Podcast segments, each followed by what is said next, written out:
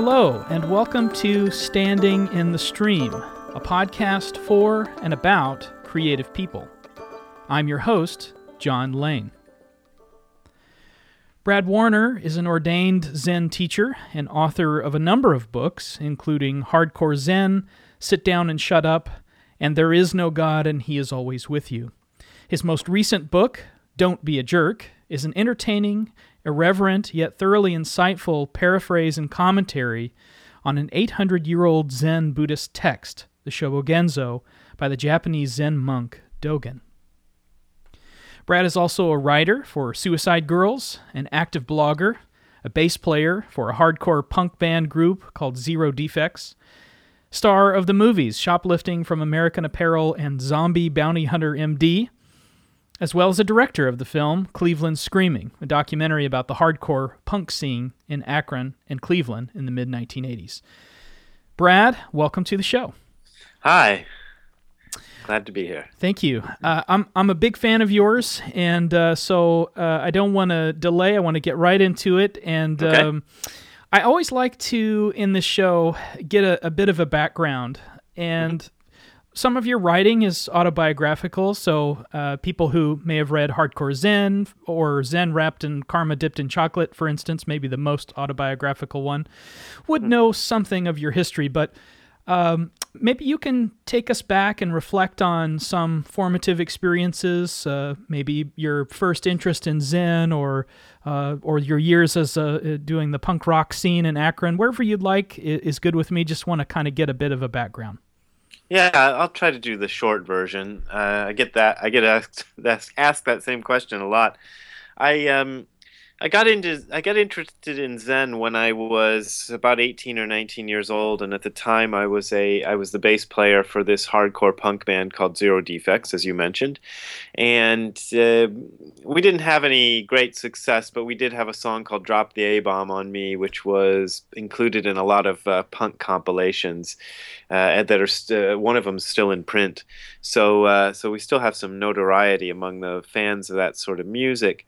Uh, I got into punk because I was looking for something kind of real uh, and direct and meaningful, and I got into Zen for the same reason. I was a little disappointed with the punk rock scene after after I'd been in it for a while because it kind of degenerated.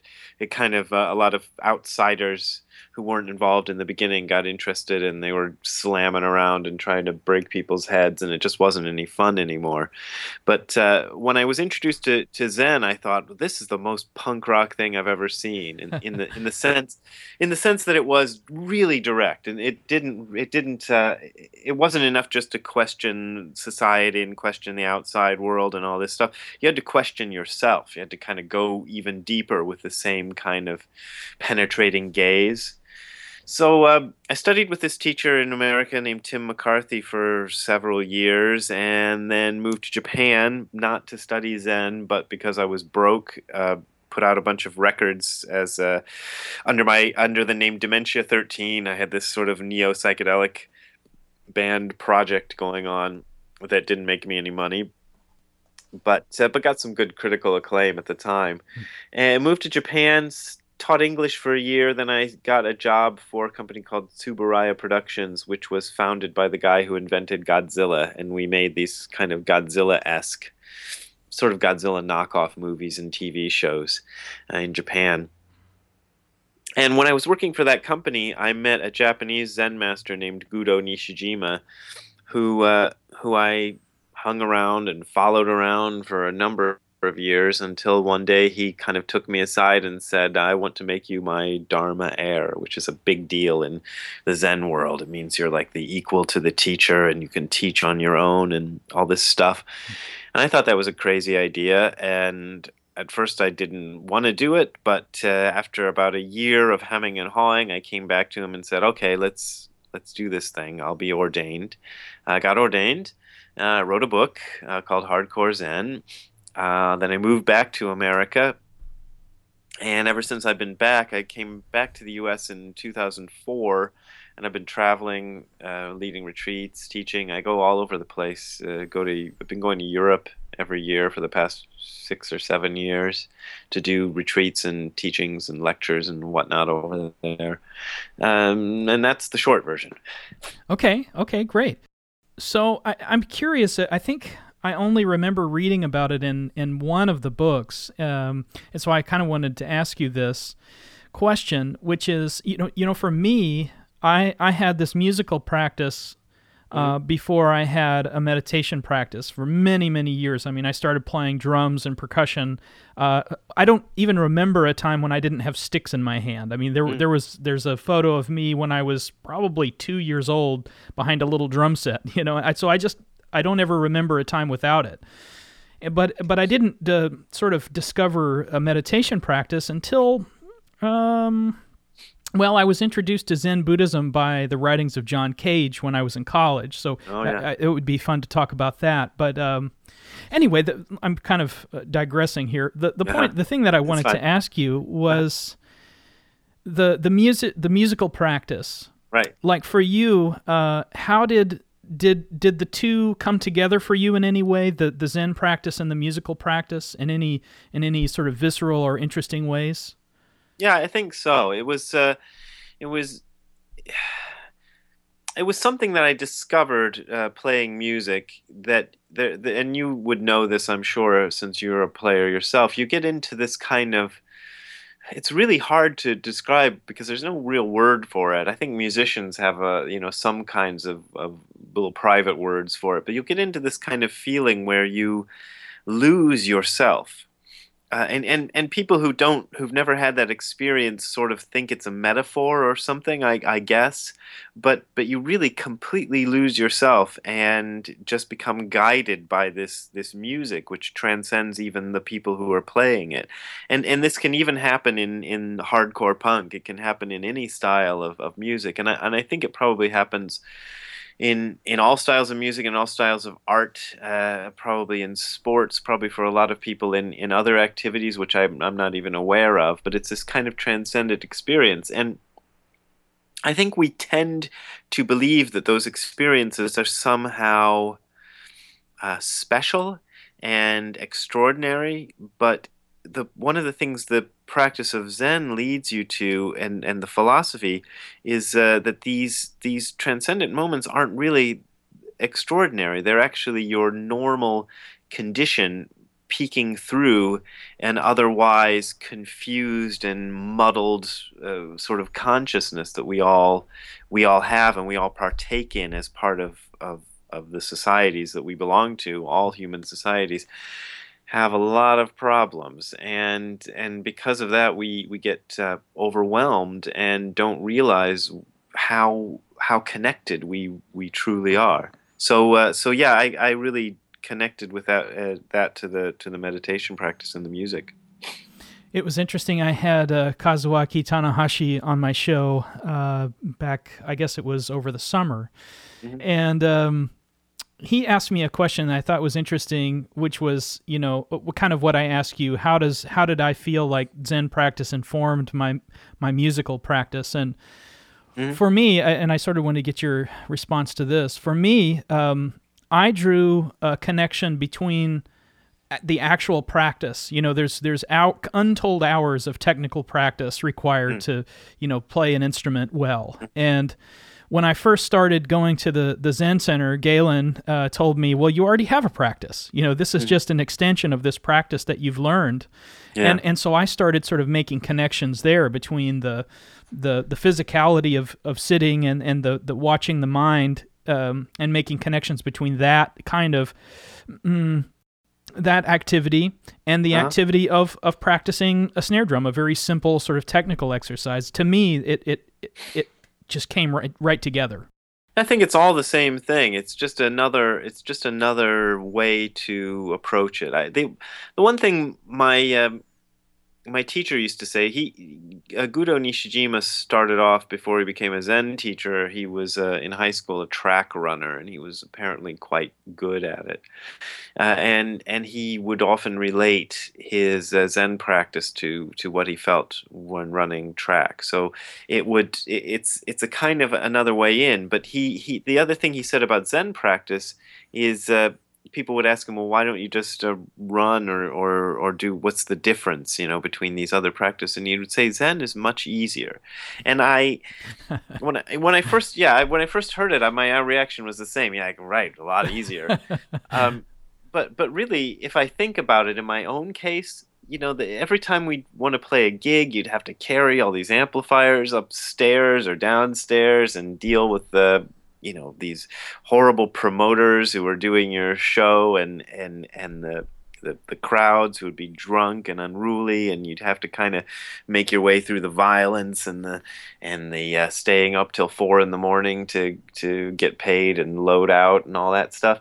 So in, in comparison uh, zen is is pretty easy. You know you just sit on a cushion. Yeah. and and uh, and look into yourself for a while. So so I think I think he's right. I think he, he that, it, that, it, that it is easier. Yeah, yeah, great. Um, well, I want to talk about your writing and uh, in your books. And the first book I read of yours was uh, the one called Zen Wrapped in Karma Dipped in Chocolate. And, oh no! well, besides having a great title, uh, yeah. in that book, you you talk amongst other things about illness and subsequent passing of your mother, going yeah. through a divorce, uh, changing careers or changing jobs. And when I, it's funny because when I read it, I was actually going through a divorce, and not too long after that, my father got a cancer and and passed away. So finding and reading your book could not have been more perfectly timed in, in that regard. And um, and then after that, I, I said, wow, I have to read more. So I read the next one I read was Hardcore Zen. And I think uh, I, I got to meet you here in, when you were in Houston one of the times you were here. And I think I said this to you, but I'm going to say it again. Okay. Um, and that's like, I felt like in Hardcore Zen, you were talking directly to me. And I've never read a, a book like that where I felt like the person was just talking directly to me and saying, "Listen, get your act together. You know, here here are some yeah. things you need to start paying attention to." And and that was the book that really got me seriously interested in in actually starting a meditation practice. And um, and so I just want to thank you for that. I really appreciate that. And um, so I, I thought it would be fun to yeah. I'm sorry. Did you want to say something? No, you're you're welcome, and I, I, it's it's really nice to hear that. That book, Zen Wrapped in Karma, is uh, is still my slowest selling book, but oh. it's the one I feel strongest about. Maybe I, you know, I always feel strongest about the new one, the one that's just finished. But but if I overview the career, that's the one that took the most to to write because it really, you know, and um, and I thought, well, you know, this will either be a blockbuster or nobody will read it. And I guess it's more like nobody will read it, but but not nobody. The the few people who have read it have had uh, really strong reactions, and it's really nice to hear that. Yeah, it's it totally resonated with me, and uh, and and it was just one of these things that I just happened upon. I mean, I was buying and reading all the Zen books I could, uh, you know, I could get my hands on at the time, and um, I ran across it in a bookstore in Austin. Actually, uh, had not known about it or anything, and just saw it on the shelf. It's called Book People. If you oh, ever yeah. go to Austin, it's a really cool, no, cool bookstore. I was just there. I was just in Austin. They still have it on the shelf. I'm I'm amazed. Yeah. It's, it's uh, about five years old now. Yeah, yeah. They still have a little uh, staff pick uh, thing in front of it. Yeah, great.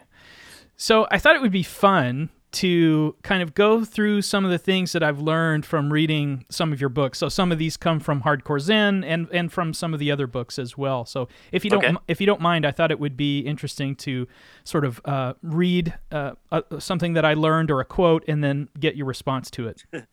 Okay, that's fine. You know, somebody I, I had another interview recently, and and uh, the guy brought something up from from actually from "Don't Be a Jerk," my most recent book, and I didn't recognize it. So I kind of tend to write these books. You know, I get very very intense uh, about about writing them. You know, I'm like completely focused on it, and then once they're done.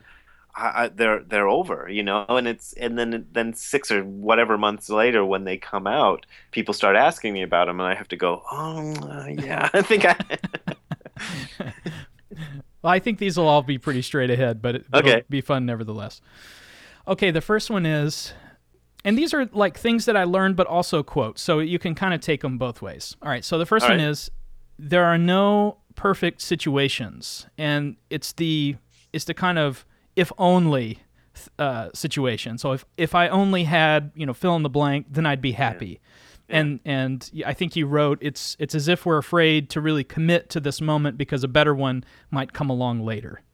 Yeah, yeah, we're like uh, we're like Seinfeld, and and he'd always he'd always uh, reject his you know each girlfriend because uh, there was some little flaw with her, and he thought there was going to be you know this this perfect mate was going to come along. I think that's actually something people who study dating patterns in in the United States these days say is a, a phenomenon, but I don't think it's restricted to, to dating issues. It's it goes it goes across the board for everything, and and I think it's especially. Uh, yeah, I don't know what it was like in ancient times, but I imagine these days with so many choices and so many things available to all of all of us, and, and how easily everything comes to us, we uh, w- we're really kind of going to try everything and never settle and and um, and never settle into this moment because we're you know there there could be you know great you know magical things happening you know? I, I i travel like i said i travel across the world all the time and i and and every time i do i think my god this is something you know i'm doing something right now that takes four you know 10 hours you know to fly across the atlantic or whatever. And and you think this this was something that would took, take a lifetime for people in the past and yet we just do it like it's nothing you know? Yeah. so so we have so much of that and we have this kind of if only if only sort of feeling that that if we you know people make those vision boards and and things that because they think if they if they get the things that are on the vision boards then they'll be then they'll be happy. Then my life will be complete. And and you're missing out on so much of of what's really going on uh, w- when you do that. And and uh, i mean it's okay to have you know some kind of uh, everybody's got desires and everybody's got dreams that they want to fulfill and I do too everybody's got it and that's fine but you you you it it helps if you can move beyond this mindset that says if I have that then it'll be fixed uh, because that's never true Yeah. uh, you, you can you can watch your your own life and watch how that happens uh, and and and so many of us do that and yet the next little bubble comes along that we want to chase and and we're off chasing it again uh, even though we know that it didn't work the last 150 times uh, you know so why is it going to work this time? Uh, it, it's it's just kind of a but we do it and everybody does it and i i get i get caught up in it too you know everybody does. Yeah. Yeah, but I think the thing that I, I guess the thing that I learned, uh, the thing that it showed me when I when I came across this idea is that I just became a lot more aware of it. oh yeah And very there's important yeah, there's something that you said in um, in the new book in the chapter called Uji, which I definitely want to talk about that chapter in, in a moment. But it's, it's kind of apropos to what we're talking about here. Um, this is something that I deal with with my university students all the time. Uh, you know, sort of tying it back to musical practice. This this concept, and that is like a student is in the practice room, for instance, and and I I say this to my students all the time, and I it, I always get you know just nods of recognition that okay you're in the practice room you're you're doing this particularly um, boring or tedious technical practice or whatever it is it's difficult. And you're thinking gosh I'd just rather be at home on the couch hanging out Yeah. you know chilling out. And then so sure enough you you decide okay enough of this. You go home you sit on the couch.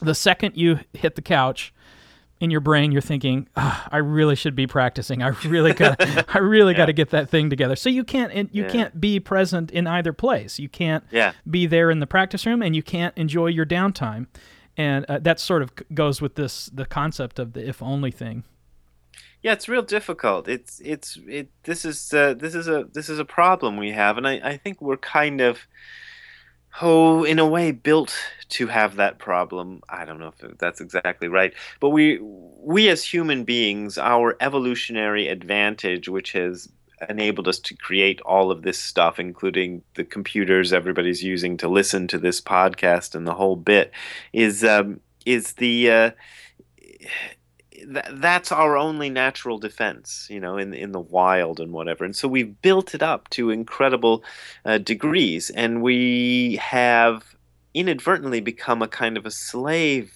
to it. Um, and and what we really need to do, I think, is to be able to step back and and find out how to be just where we are at any given moment. But that's easier said than done, and and this is why I think the meditation practice is so valuable because it forces you for a certain period of time every day, if you do it every day, to to just be doing this one thing, which is the most incredibly tedious and boring thing you could possibly do. You know, you basically really you're sitting on your ass doing nothing. Uh, but really doing nothing in a very intense way, you know, much more than just sort of chilling out on the couch or whatever. Uh, you're, you're actually getting very uh, deeply into doing nothing, and I think that's uh, that that's really a significant thing. Yeah. Okay, here's another one. Uh, it sort of also ties to the musical practice. It's the mm-hmm. path that is important, not the goal. Yeah, yeah. Well, that's uh, that's true. I, I, think somebody better than me said that particular quote. Um, but it's it's uh, it's true, and and we we miss that out. The one of the hardest things to explain to anyone uh, is the idea that Zen is a goalless practice. It has no goal.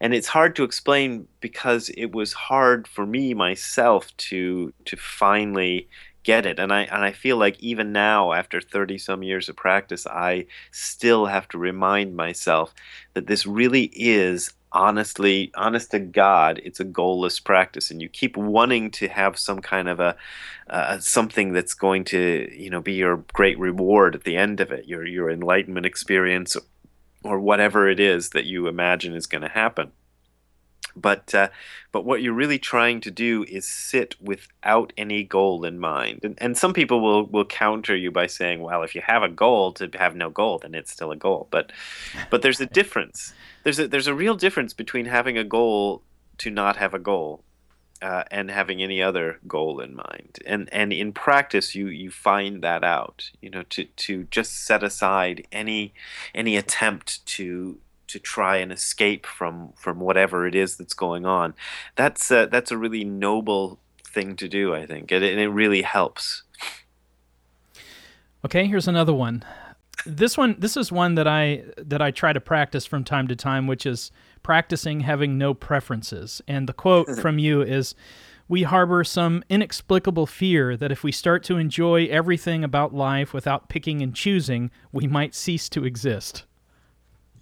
Yeah, yeah. I, uh, I, whenever I write something like that, I'm referring to myself. You know, I think, I think I think I had a tendency when I started writing to to not make that clear, and it would make people think I was accusing them, accusing the audience of some sort of failing or something. But it, but it's really just me, and and that's and that's it. You you um, you kind of define yourself according to your preferences. You know, you you your musical preferences, if that's your uh, thing. Your sexual preferences have a have a lot to do with it. You know, there's there's a whole uh, realm of, of preferences that we have that we define ourselves by, and uh, and if you if you let go of that, it won't change you. You'll still have the same musical tastes and sexual preferences and whatever else you had before it, before you you learn to let go of those things, but you you stop defining yourself by them, and that opens up a whole world of, of possibilities that weren't there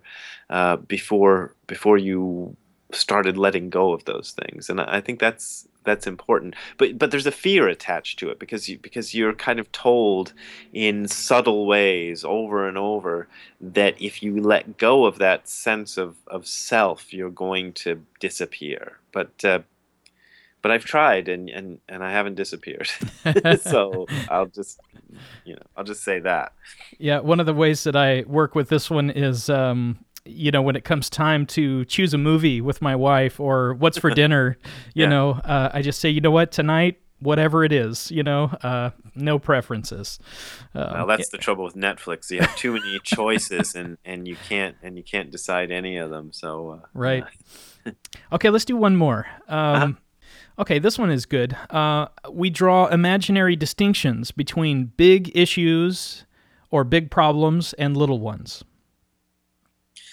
Yeah, that was I, I, I think I remember what I was thinking of when I wrote that. I, I there was a there was a tendency, and and and I have to be careful here because I don't want to sound like I'm putting this down. But there was this movement in in Buddhism called engaged Buddhism, which I think is is not a bad thing at all but it was about trying to move your Buddhist practice out into the world and take on issues, you know, political issues and social issues and all of that. And I think I think all of that is is great.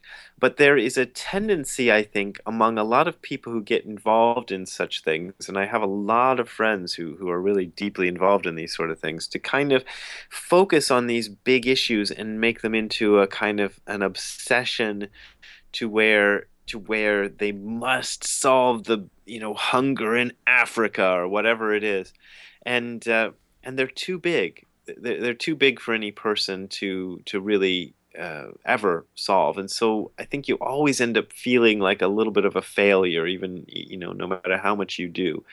Uh, so one good thing to realize if you're that sort of a person is that is that there is there are there are small issues there are little tiny issues that matter just as much and and that's hard to see because they're not going to be covered on CNN or Fox News or whoever you're you're watching but but that little that little something that you do for your mom or or or this little a- activity you do by smiling at the person who's who's in a grouchy mood at the grocery store or these little things they they actually have a tremendous sort of ripple effect. And if you can go through life just doing those little things the big issues you can still work on them just as much as you ever did. But they also that also affects the big issues in ways that you'll never uh, you'll never be able to understand. But uh, but it does. I really believe it does. Great well, let's uh, talk about your new book, Don't sure. Be a Jerk, which uh, I mentioned in the intro is uh, paraphrasing and a commentary on Dogen's uh, Shobogenzo. So, how did you uh, come to write this book?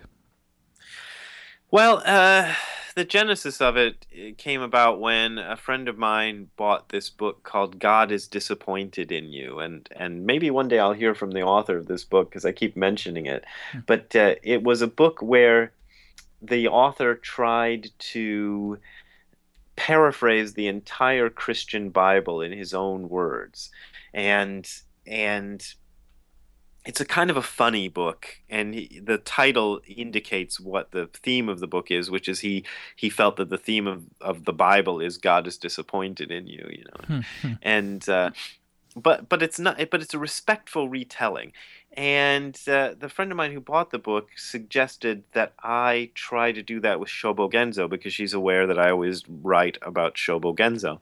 And and at first I thought that's that sounds like a funny idea, but it also sounds completely impossible uh, because the Bible is a collection of mostly narrative stories with bits of philosophy uh, stuck into you know in between the lines. Whereas Shobogenzo is the opposite. It's uh, it's almost all philosophy with just a few narrative sections, which are you know largely not that significant. Even you could probably cut a, cut a lot of them out and still get the same book. But um, but I decided to try anyway and to see uh, to see what would happen. And after working on a, a couple of chapters, I thought, well, this this might be something I could turn into a book, and that's and that's how it came out. Um, I wasn't sure when I started that it was even going to be worth worth the trouble because it was a lot of trouble to write. This book uh, took a lot more study and oh God scholarship. I I can't even. I've seen some reviews that are coming around calling it a, a, great work of scholarship, and I suppose in a way it is, but I don't feel like I'm a scholar of Dogen. I just I just had a stack of books that I that I sat around reading and trying to figure out, you know, and, and then trying to put the results of my research into into a writing.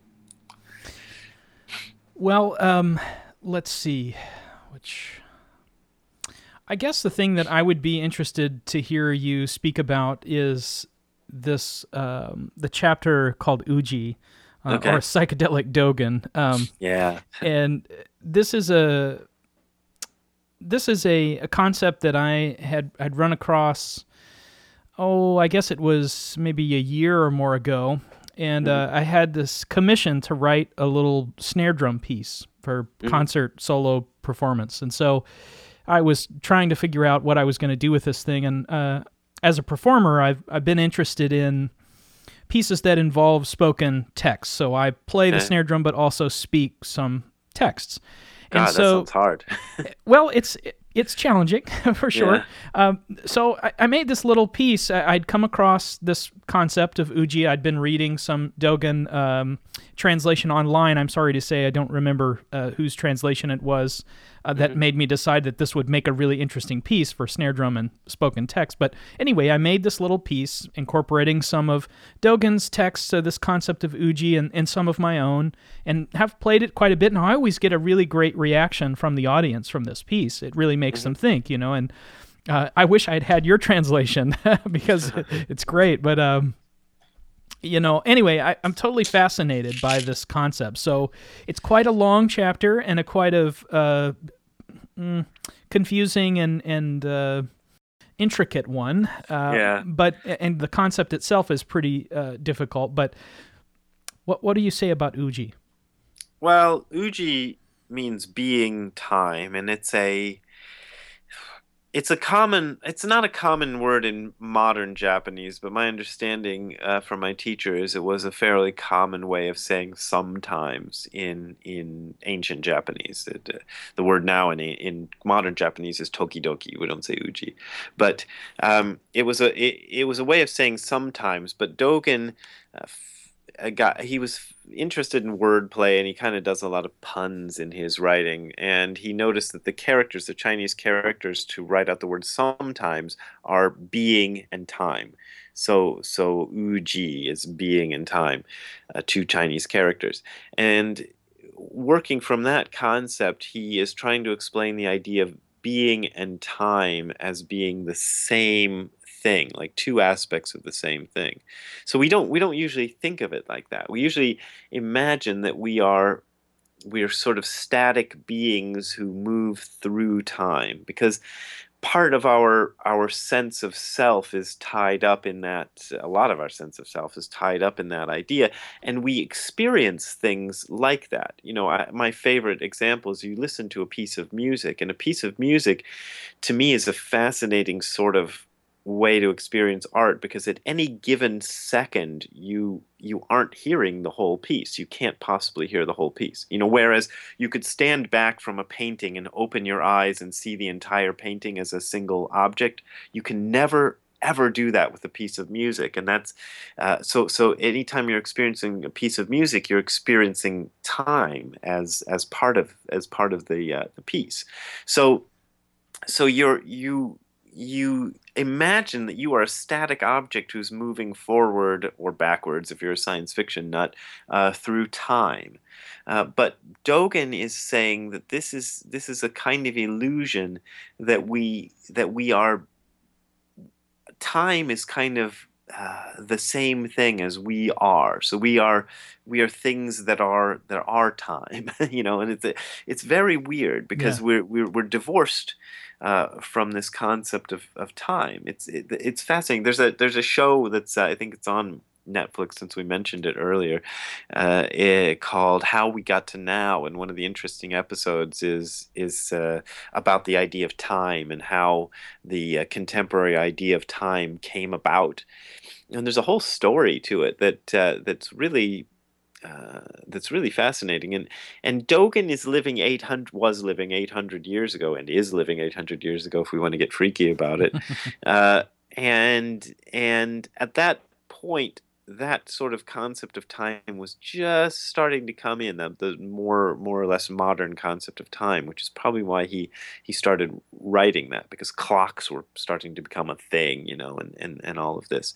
But it wasn't really till the the 19th and 20th century that we got our our you know fully modern concept of time. And it's useful but it's ultimately uh, wrong and it's leading us in in wrong directions because we're we're misunderstanding it, uh, and and the the problem is we don't really have words yet for the the right way to understand it. But but uh, he's trying to find those words by mashing together this word, you know, uji, which you know, as I said, was a colloquial say, colloquial way of saying sometimes, yeah. uh, and and and and pulling apart the, the fact that it means being and time and saying that time and being are actually uh, ultimately the same thing. So I probably sound like an acid trip now, which is which is fine, but that's you know, there, I am not on drugs. I just have a little bit of an allergy. There's a um, uh, in in that chapter he, he talks a little bit about um, he talks about how we experience time and mm-hmm. one you know that's that's a really interesting part of this whole discussion which is and everyone has experienced this uh, you know when time seems to drag on and on and minutes yeah. go by like you know uh, seems like hours and then we've all experienced uh, time that just flies by and is gone in a second you know yeah. Uh, so our experience of time is not the same as uh, you know sort of quantifiable way of looking at time like yeah. you mentioned clocks i mean that's a, the clock will always uh, show us time in the same way, but our experience of it is fluid. And I, I thought that was an interesting concept as well. Yeah, I I think it's real interesting because one of the first things that sort of freaked me out about Nishijima Roshi's talking is when he got onto that particular subject and he started saying things like that subjective. We usually think that subjective view of time, where it seems to go slower and faster, is wrong, and what's really happening is what the clock says but uh, but Nishijima Roshi would say that no, that's not that's not really true. The the subjective view is actually closer to the truth of what's going on, so that everybody has a slightly different time, and and we're experiencing it uh, differently. I, I also think the the idea of you know we have this idea that it's a good thing for time to fly by fast, and sometimes I wonder why is that a good thing? Because you know we want we want to have as long a life as possible. So maybe we should actually focus more on those boring moments when time seems to drag on. That might be actually the most pleasant thing if we could try to, to, to get really into it. And if you go to a Zen retreat, it feels like it, you know, even a, a, a, short one like the one my group is doing this coming weekend. It's three days. It'll feel to the people who participate in it like it lasts. Those three days last forever. you know. Yeah. But but that's a good thing. you know, that's not a bad thing. Yeah, something that uh it's interesting you bring up this idea of retreat in Zen. Um, uh, I haven't yet experienced one of these, and and mm-hmm. part of it is um, I'm a little I'm a little nervous that I that I'm not going to be able to do it.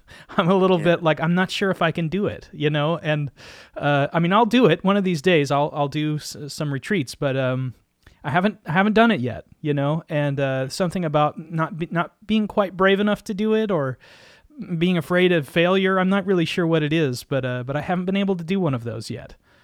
It's you know it's not it's it's probably not nearly as hard as you imagine because I it took me about ten years of steady practice before I felt ready to go on a retreat. I kind of, it wasn't really an opportunity to for the first few years I practiced anyway, because I was living in rural Ohio and my, my teacher just didn't have the infrastructure to to set up a you know a, full on retreat. So mm. it wasn't until I got to Japan that I actually experienced one, which which is comparatively short. My teacher refused to do retreats that were more than three days long, but it's not it's not that um, it's not that hard. You, I had a lot of experiences in retreats where I felt like, oh my god, this is terrible. I'm never gonna make it through. You know, when you're just sitting there, uh, thinking, oh my god, the person who's supposed to ring the bell has died. I have to get up.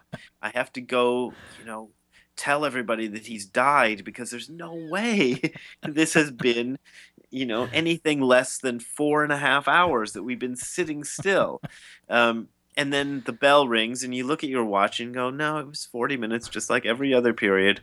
Uh, but but but it's serious. You you'll you'll feel like this is this is there's no way this this could possibly be more torturous. But but in a way it's it's um it's it, it, gets very interesting because you're you're starting to you start to uh, once you once you get over that period of resistance, which I think is almost inevitable. I've never really heard of anybody who's who's managed to avoid it.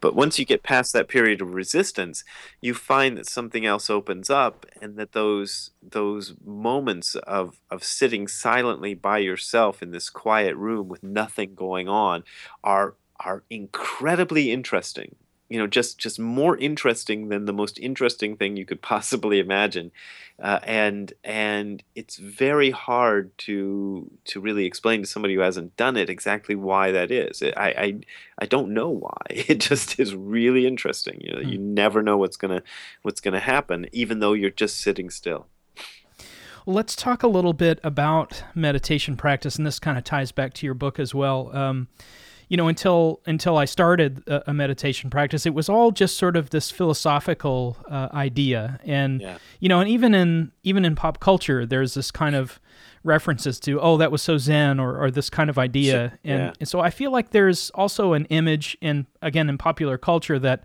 that meditation is this very peaceful and serene activity. And i, I certainly thought that's what it was before i actually started trying this. Yeah, and yeah. Uh, i was surprised at two things. One at how active and busy my mind was. I was i was not expecting that. And two how uh, how physical the meditation practice is. It's it's a very physical kind of practice, and yeah. um, in in the new book, there's a chapter called "How to Sit Down and Shut Up," and and you have this great analogy for meditation um, that it's like surfing for your mind. Oh yeah, yeah, yeah. Could could you sort of reflect on this idea that uh, of well, I guess of all the things I mentioned about the sort of busyness of the mind or the physicality of meditation, any of those things? Yeah. Well, I think the thing about surfing, if I remember, as I say, I don't remember my own books. I think it's when I was uh, writing about uh, Eisbach, which is this river uh, that runs through Munich in Germany. I, have had a couple of books translated into German, and so for the past six years or so, I've gone every year and done a bunch of retreats and things in Germany. And one of the places I always visit is Munich because uh, one of the people who helps organize my my visits there lives in Munich, so I'm always there. But if in in in central Munich, there's a bridge that goes over this river called Eisbach, which just means ice brook. Uh, and on this river is this standing wave. I'm not sure why it's there. There must be something under the water that causes the water to do this kind of jump. But people have, for the past, you know, who knows how long, have gone surfing on this on this little standing wave. But the thing is, when you, um, I've sat there and watched them surf. I've never tried it myself but uh, even the best surfers can only stay on this wave for about a minute and it's really the most uh, predictable wave you could imagine. It's not like a wave on the ocean because it's always the same but even the even the most master surfers can only stay up there for a little while uh, because because everything changes. But but the thing is they they stay on there for a little while and then they fall off uh, fall back in the water. They pick up their surfboard, they go back onto the shore, and they get in line and wait for their next turn to go surfing. And I thought that's a great metaphor for what happens in meditation because a lot of us feel like we failed at meditation as soon as our mind starts getting overactive or we're thinking about food or sex or money or whatever uh, you know other distracting thing is going on in our minds and we go oh no I can't do this but that's that's the way it goes for everybody for even the greatest greatest masters of meditation there are. You you stay on the the meditation wave for a couple of minutes and then you know you're off again on on a thought tangent. And you just you know you just come back and, and get back on it. So so that's that's how i i view this um, the process of meditation. I think i think you just gotta you, you just have to be realistic and know that uh, that you're not going to be super meditation person as soon as you as soon as you get on the cushion and maybe you never will be. I certainly haven't mastered it you know and i but i keep getting on you know? Yeah yeah great.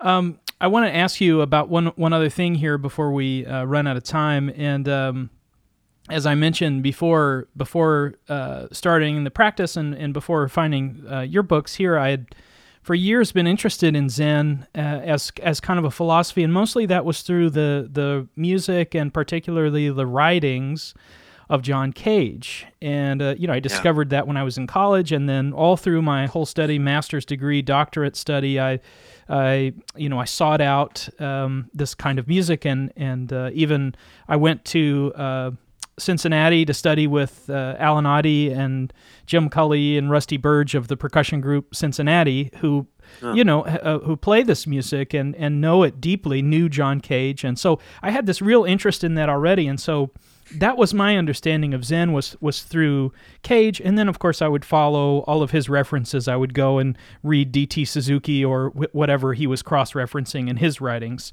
Yeah. Um, but I understand that you recently did a concert in Cincinnati with with my teachers, yeah. uh, with my yeah, teachers. So, um, so could you talk a little bit about the nature of your relationship, if if at all, with with John Cage and, and his work? Well, it's it's. Uh, I, I wouldn't say I have that deep of a relationship, but I did get get asked a couple of months ago to to come out to Cincinnati and do this. Uh, uh, I was the Zen guy, so they they had set up a performance of several pieces by John Cage, and they wanted me to kind of come in between the the pieces and talk about the different Zen aspects uh, that were related to the to the pieces we were they were performing, and it was very it was a, in a way a bit of a, a, cage performance in itself, in that it was a bit random and and uh, and unrehearsed. I mean, uh, well, it was some parts were rehearsed. My parts weren't very rehearsed, but. Uh, Cage, Cage has been interesting to me. I can't say I'm an expert on his his work or his writing, but I I became aware of John Cage when I was in high school through reading stuff, um, reading interviews with Frank Zappa, who was a huge Zappa fan. But at, at, the time, it was hard enough in in Wadsworth, Ohio, which isn't even in Akron. You know, it's the it's a suburb. It was hard enough to get a Zappa album, let alone a, a John Cage. So so I ended up writing this essay about John Cage based purely on reading about these pieces which I'd never heard, mm. uh, and uh, and kind of trying to imagine what they must have sounded like. Uh, I mean, you can imagine what the silent one sounds like pretty easily, but uh, but but maybe you can't. And and I and I find that whole thing interesting. You know, especially that you know, it's, I guess his most famous piece is the one that's that's the uh, the piano. The right. piano player just comes out and opens the piano and doesn't play. Sure. Uh, it's uh, because uh, because in a way that must have been his response to to what Zen practice is like, and and and I've seen that uh, we the, they performed it twice in in uh, Cincinnati when I was there. Once arranged for piano and once arranged for string quartet. And both times nobody played the piano and none of the string players played. Yeah. But it was it was really interesting because there's so much going on. You you uh, when you take away the music uh, there's a lot going on. There's people clearing their throats. There's people shuffling around nervously. There's there's uh, the performers on stage just sitting there, you yeah. know. And, and and it's it's this really interesting experience that makes you realize that there's a whole world of, of you know we define certain things as music, but uh, but maybe our definition is too limited. You know, maybe there's music uh, available everywhere if we'd only just start to listen to it. I, I really like Cage. I, I, think one of his one of the things they they said about him during that performance that I think was really important was the the humor uh, of his pieces. You know, a lot of people hear that and sort of imagine this stuffy academic, but they, they were showing some videos of him, and he's he's he wasn't that at all. Oh, he no, was you no. know he was a he was a you know he thought these things were just as funny as everybody else did, and and he thought that was that laughing at those pieces, some of his weirder pieces, was a perfectly legitimate response to to the piece, you know, yeah. because that's that's natural. You know, that's how you respond to these, you know, some of these crazy uh, things he did. Yeah. Yeah, totally. And, and, all the, I mean, many, many photographs are Cage. He's got that wide grin, you know, clearly just laughing. And yeah, um, yeah, it, that's it's a it's a fascinating, uh, fascinating, fascinating, and a brilliant, brilliant man, you know, and artist. Um, it's it's uh, I've I've read so many books about Cage, and one of the things that always uh, well, there's one writer, J- uh, James Pritchett, uh, has mm-hmm. a great book on John Cage, and it's all about. It's called "The Music of John Cage" is the name of the book. Okay. But in that book, he makes the point that Cage actually was a composer, and he often gets labeled as a sort of philosopher or um, a musical charlatan or something but Yeah. but he his the whole point of that book was no actually cage was a composer and here's why and he you know he lays out the whole uh, all of the reasons why but um, it was pretty interesting in 2012 we had the cage's 100th birthday you know there were celebrations all over the place and uh, that was a real time of uh, big celebration a lot of things written about him and, and things. So i think we're only just now sort of coming to grips with and not even, but starting to understand the kind of uh, ripple effect that he had in, in the music world and also in the visual arts and in writing Yeah. and in so many different places. But I, I just wanted to ask you about that because I uh, I knew that you had been up there for a concert and I thought that was an interesting uh, story. Oh, it was really fascinating, and and I think the the Zen aspects of it are are important because he uh, he was trying to put that into it, and and Zen itself is is hilarious. That's one of the things I don't understand about some of the writing. Certainly not all of it, but a lot of the writing that you get if you go to you know your local book barn and look at the shelf where the Zen stuff is is put, you know, in the back of the store, in the bottom of the, you know, wherever it is uh, where my books are shelved. You know, you have to dig around for them. But uh, th- there's a lot of stuffiness and and kind of bloated sort of academic posturing that goes on when people write about Zen, and and I think they're missing the fact that it's very earthy and and uh, funny and and you know all this all this it's almost slapstick sometimes you know you have people smacking each other in the face and that and and people are going well this is the profound meaning of this is no the, the guy twisting another guy's nose it's the three stooges you know you got to get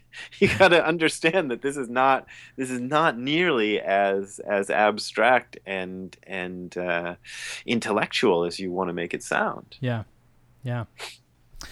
Well, uh, we should probably wrap soon here. Um, normally, I end the podcast uh, as I as I uh, said before. You know, the show has mostly um, been uh, conversations with. Uh, you know, artists or musicians, composers, this kind of thing. I've had r- some writers on, and um, so I normally end by asking the question: How does one live and sustain a creative life? So I, I would I would posit that for you.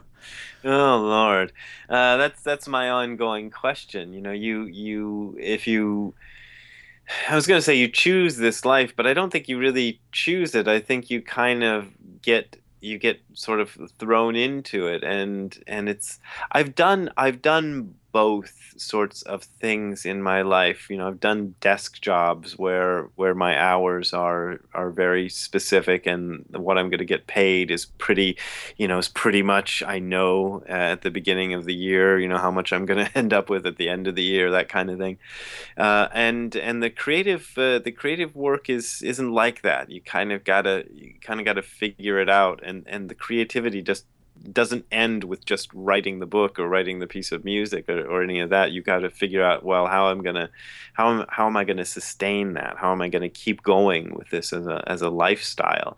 Um, and that that's difficult at times, but it's it's I think a useful challenge, and it's one you know it when I think about the choices I've made in life, I, I feel like I've I've made the right choice.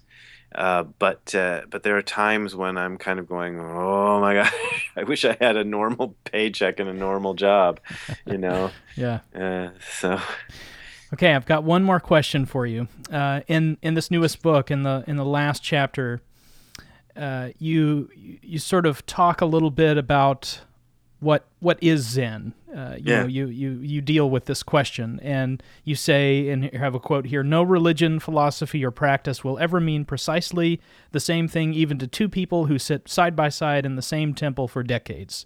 And Yeah. and you go on from there, and you you also write very eloquently in this last chapter about Zen being a, a communal practice. So, Yeah. given given these things as kind of a backdrop, uh, Mm-hmm. how what would your answer to the question be? Uh, what is what is Zen?